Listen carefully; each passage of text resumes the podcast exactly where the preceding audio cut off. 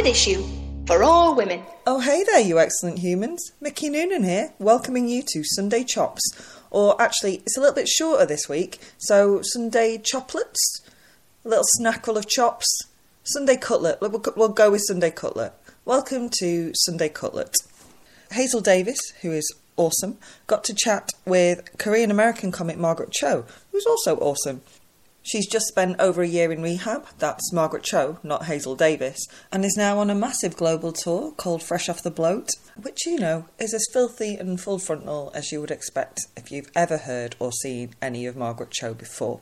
Her last date in the UK is Sunday, the 10th of December at the Shepherd's Bush Empire, and at the time of recording, there were two tickets left, so, you know, whether they're still there when you are listening to this and thinking, I must go see her is debatable. So sorry about that. Hazel excitedly just delves right into the interview, which is why I'm giving you this little one right now. Also, just a heads up, we had technical problems. Ugh, sorry about that. Margaret was on the phone from America, which doesn't help because even in our modern technological wonder world, things still go wrong. Just harking back to the days when we used to pay pigeons to travel around and deliver messages. We did we did pay the pigeons, right? Did those pigeons get paid? I don't know. I don't, now I say it, it seems like what would a pigeon do with money? It'd be heavy if they had to carry that as well as messages. Clearly, this is irrelevant.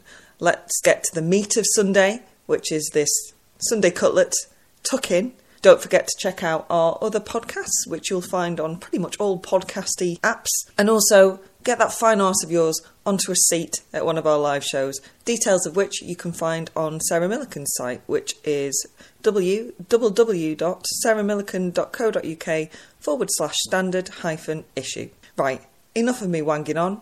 Here are Margaret and Hazel having a good old chinwag. I've got Margaret Cho on the phone from America.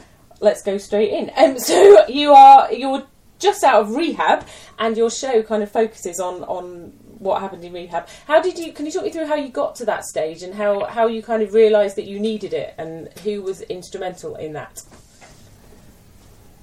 Uh, well, I wasn't actually. Um, I, I was. I, I didn't go there by choice.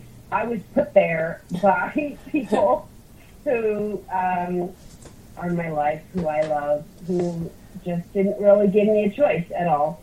So it was good. I was there for a long time. Um, I loved it. I thought it was really fun, which I don't know if it's supposed to be, but uh, I got out just in time. Um, you know, because now, of course, uh, Harvey Weinstein and Kevin Spacey are there. It's a different kind of a thing. Um, I actually didn't go to theirs, but I went to a similar one um, that would have catered to people like that for sure. Uh, it was really I mean, it was really expensive and it was really um, amazing. Uh, but I, I think like I had enough. You know, I didn't need to stay there any longer, so it was good. Who were the people that put you there then? What what prompted them making you go? If you don't mind talking about that. I, I think. Uh, well, I mean, I think it was just it was all the people that I work with, mm-hmm. all my friends, um, and yeah, I just. Um, kind of like, you know, I overdid everything, and it wasn't. It, it wasn't like um, I had any kind of a say in it. You know, like I just kind of, you know, I, I had to go, and so that was the best thing. You know, but I I'm really glad I went. Okay. Do you feel like a different person, if that's not too much of a cliche? Have you come out kind of with a whole new, fresh perspective on things? Yeah, in a way, but also not. Like I also just know that it was the right thing. Like I, I think that if you go, like it's really like you either go or die. Like that's kind of the way it is. Like unfortunately, I don't. Uh, I, I mean, not that I think there's a way to do drugs like a normal person, but I don't do anything like a normal person. So it wasn't possible for me to do anymore. And uh, it's just hard to maintain, you know, that kind mm. of stuff. It's just too difficult. So I'm glad that I'm out of there. Having been there, do you think that rehab is the answer for Harvey Weinstein and Kevin Spacey? Well, I think it's a place for them to retreat. I think that that's the one good thing about rehab is that it does offer you um, some kind of shelter, like, and also if they take, well, in general, I don't know if that place does it, but they do take away like your uh, media, like you don't have any social media, you don't have a phone, you don't have anything like that, so you can't really access anything happening in the world, and that I think is probably the biggest um, advantage and disadvantage of being in rehab is that they they just you don't know what's going on out in the world. How was that for you? Is that something that you struggle with generally? Are you quite addicted to technology? I can be, um, but I also know that uh, it's not. Um, you know, that's one thing. Like, I don't really have a problem with. It, it doesn't really matter, but for other people, it can be very addictive. Mm, no, sure. Okay. Let's jump straight back to Harvey Weinstein and Kevin Spacey. How do you feel about being a woman in showbiz right now? I'm really grateful. I feel like this was a long time coming. I think that it's an incredible time. I think we're really seeing the, the change in the way that people view power, and we're we're seeing like the end of abuses of power in so many different ways. And so I'm really grateful for that. I feel like um, you know, being in Hollywood as long as I have, this has been going on forever. And even, it's not just Hollywood, but like growing up in the 70s, where young women were often very sexualized. And this was very common, like normal to be like thinking about uh, young girls in that way, whether it was Brooke Shields or N- Nastassja Kinski. Like that kind of stuff was so um, prevalent in the 70s and normalized. And now we look at it and we're like, oh my God, that's an abusive place to grow up. And to be, you know, just that right age at that time, it was really difficult and, and really hard to endure. There was so much stuff. So all of us have a million stories that of what happened and, and how we got through it. it. It's really crazy. Mm. It feels like everybody kind of turned a blind eye. Do you feel like you were guilty of turning a blind eye to things that you knew were happening? It's not my job to police everyone. I'm just trying to get away and get by. Yeah. You know, and I also don't, I, I'm not in the film world. I don't know um, about all of the stuff that Harvey Weinstein's doing. Like, I, I wasn't in any of those movies, and I'm not in, in that community. So I had no idea about him and what he was doing. But um, in, you know, places like comedy, whether it's somebody like Louis C.K., like that's it, it was, of course, common knowledge, and at the same time, you're just trying to avoid like getting trapped. Like Yeah. I just didn't want to get trapped around him. That that's something that we've been doing and avoiding him since we were teenagers. Hmm. He's always been like that. Wow. And so it's not like why you know it doesn't have to be our crusade to like stop him because we're just spending all of our time trying to get away. Mm. I, a lot of people would argue, though, that that's that's perpetuated everything, though, that by people just avoiding him and not shouting, you know, not shouting about it, then that perpetuates that situation. Do you feel that that might have shifted now? Yeah, I'm sure. I'm sure that's right. I mean, I'm sure, like, you know, when you're avoiding, you know, your own sexual abuse, like, and trying to get away and trying to um, make sure you're not kind of caught up in that, you know, of course, that, that there's a difference of, like, trying to get away from sexual abuse than, than, covering it up. Yeah. You know, there's there's like, you know, all of the women that I know, who we we all grew up around it. We're just trying to get away and trying to avoid being targeted. Um, and then there's a whole community of people uh, who are protecting and covering up for the abuser. Now you're in a, a relative position of power. Do you feel that pressure of having to sort of speak out for women or speak out for, you know, any other minorities, really? Or do you not feel that pressure? Well, I think it's it's really about um, you know kind of how you feel or where you're coming from. Like I coming, I come from a place of understanding abuse as somebody like that's a survivor. Like I come from a survivor perspective, Yeah. and so that's very different too. Um, so there's lots of ways to look at it, um, but I'm really into trying to help others survive. Do you think that that survivor uh, status, for want of a better word, gives you more allowance to joke about sexual assault, like in a way that it doesn't James Corden? Yeah, that's really important. You know, I think that like if you're coming from a place of being a survivor and knowing it firsthand abuse and all that it it, it entails, um, it, it's very different from making jokes about it from the outside. Um, I think that it's also very, I mean, very few survivors are in comedy talking about it. I mean, I'm sure there's a lot of other people who have endured it in comedy, but in general, I can't even think of one other comedian that is talking about sexual abuse, harassment, misconduct from within the experience.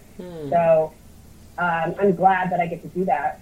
Um, and I definitely think that we have that permission as um, people who know what it's like, you know? Do you personally feel that there are any subjects that you wouldn't tackle, subjects that you don't have first-hand experience of in comedy? I'm sure there's lots of things that I, I don't know.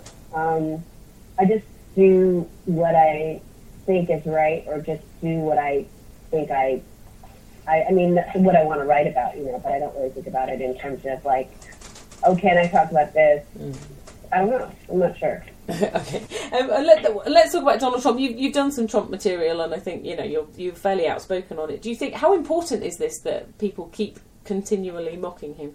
Oh, it's it's well, it's hilarious. Like, it's, but it's also really embarrassing. You know, that like that is the worst thing. You know, I mean, and now being in a country that was seeking to ban him outright, even before he was elected, it's really embarrassing. I mean, he's just an embarrassing president. I don't know how it happened. Well, I do know. I mean, he cheated. It's obviously Russia wanted him as president, um, not not us. So it's crazy. What, what do you think will happen? Do you think he will be impeached? Well, I would not think so. I would hope that that would happen. I mean, I don't know though. You know that. I, I mean, for him also to not be able to be accountable for all of his own sexual abuse, like that to me is mm-hmm. really strange too. It's like, why is he getting away with it? There's no mm-hmm. reason that he should be. He's done far worse than some people who have completely lost their careers. So I don't know what's going on. Mm-hmm. Are you scared of him at all? I, I, I read something about a, a gig that you did where uh, in Washington where they said don't talk about Donald Trump. Are you? Do you ever feel any pressure to not talk about him? Yeah, th- there there was like you know all of this stuff it was this big event, um, and they're like, don't talk about Donald Trump, and then it was crazy because um, Ivanka was there, Yeah. and that's why she was donating a lot of money, and and of course we all did. Like you know, you can't challenge people like Jerry Seinfeld. Uh, you know, we're all gonna just do whatever we're gonna do. Um, but no, you you have to be able to laugh about it. That's the one thing that we do have is that comedy is such an important, I think, provider of progressive thought and relief. It's the only thing we can do. You're coming to do your tour in Britain. How do the audiences differ in that respect, in the, the ways that we laugh about different things?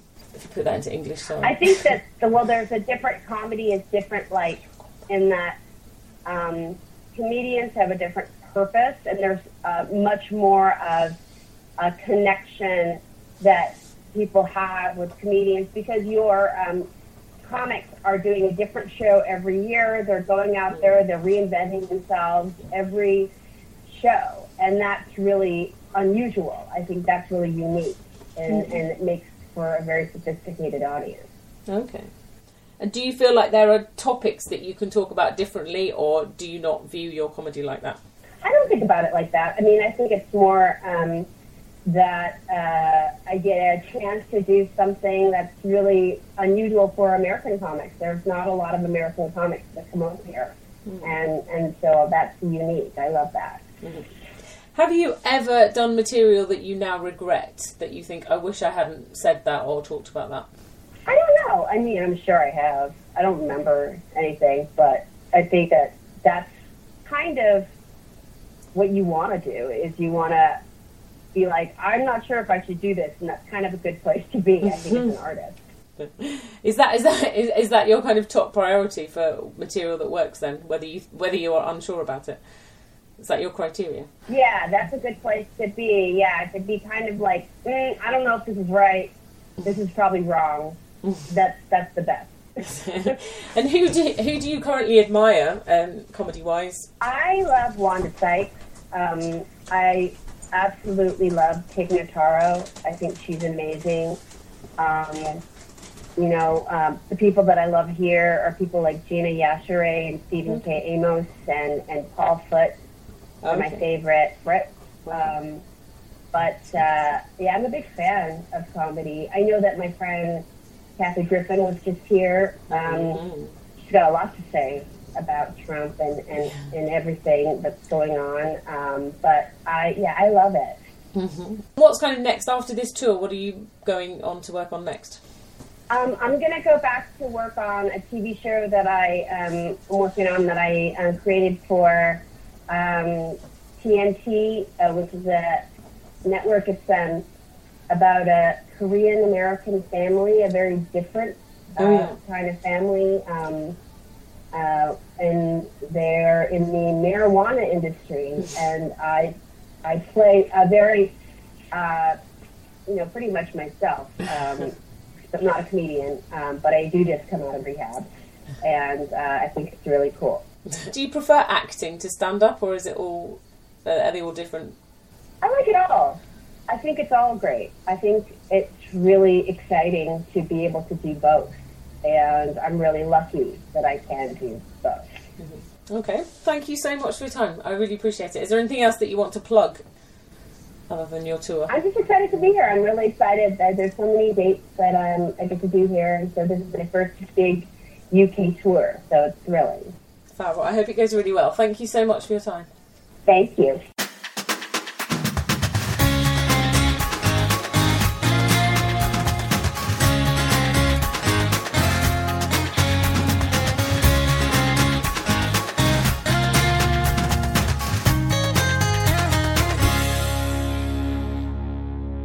Issue for all women.